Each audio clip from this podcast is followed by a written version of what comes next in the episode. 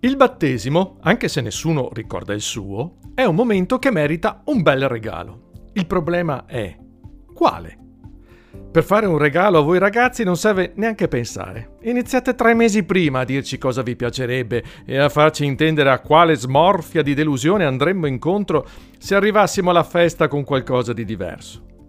Ma un bimbo piccolo non sa nulla di musica, di smartphone, di scarpe e felpe alla moda e alla fine è tutto quello che può infilarsi in bocca senza soffocare, a lui va bene. Così, quando è toccato a me cercare un regalo, ho pensato al battesimo, alla sua importanza e, così come ci insegnano, alla sua definitività.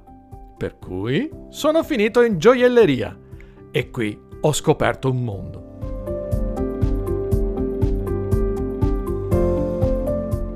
Ho chiesto di vedere dei braccialetti. La commessa gentilissima mi fa: Guardi, se dice le farei vedere la collezione Pinco Pallo. Le collezioni sono tante e tutte uguali, inutile fare i nomi. Certo, rispondo, mi faccia vedere e capire di cosa si tratta. Caspita, una genialata!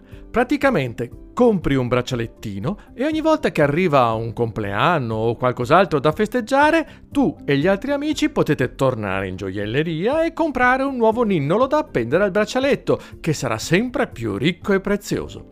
Se non sai che regalo fare, vai lì. Ne scegli uno che ti pare abbia un significato importante per il tuo amico? Un cuore, una chiave, una lettera, un aereo, il sole, un cagnolino?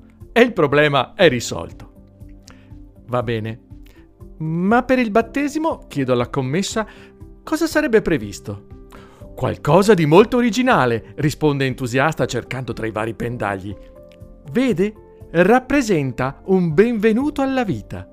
Ciò detto, mi mostra un oggettino che altro non è se non il logo della collezione smaltato, pensate alla creatività, rosa per le bambine e azzurro per i maschietti. Ah, mi son detto, Forse voleva dire benvenuto alla vita su Pinco Pallo.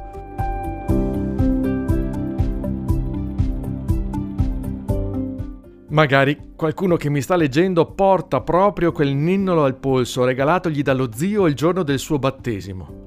Ne sono felice. È un ricordo importante che va custodito con cura e affetto ed ho molto rispetto per lo zio che ha voluto segnare con un ricordo prezioso quel giorno speciale. Sento però che spesso noi adulti ci perdiamo e non sappiamo dirvi cosa c'è di speciale in giornate come quella o in quella della prima comunione o della cresima. Confidiamo che siano i parroci e i catechisti a spiegarvi per bene di cosa si tratta, mentre noi ci fermiamo ai regali e alle solite frasi fatte. Mi spiace, perché credo che vi dobbiamo di più, che dovremmo farvi partecipi dei nostri pensieri, dei dubbi e delle convinzioni che ci portiamo dietro.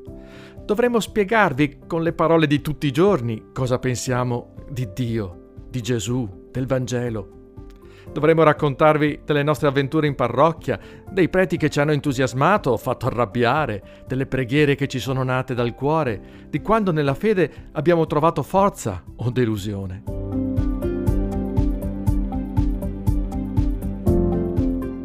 Non so come sia la vita su Pinco Pallo, se sia felice e brillante come il ninnolo che ne dava il benvenuto, o se, come quella di tutti i figli di Dio, mescoli fatiche, successi, gioie ed amarezze senza badare alle dosi.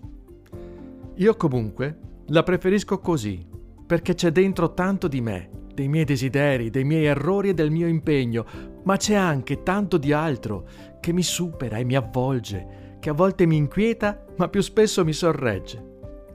So anche che voi ragazzi questa cosa già la annusate, l'avete intravvista dietro a certi nostri sguardi o alle mezze parole. Credeteci e seguitene le tracce. Magari riuscirete voi a trovare il significato dei nostri regali che noi avevamo smarrito.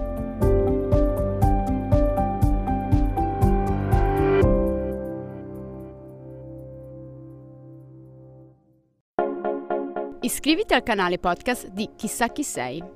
Ma se non vuoi perdere le nuove puntate settimanali, manda il messaggio Avvisami su WhatsApp al numero 351 921 2825 oppure visita il sito chissà chi sei.it.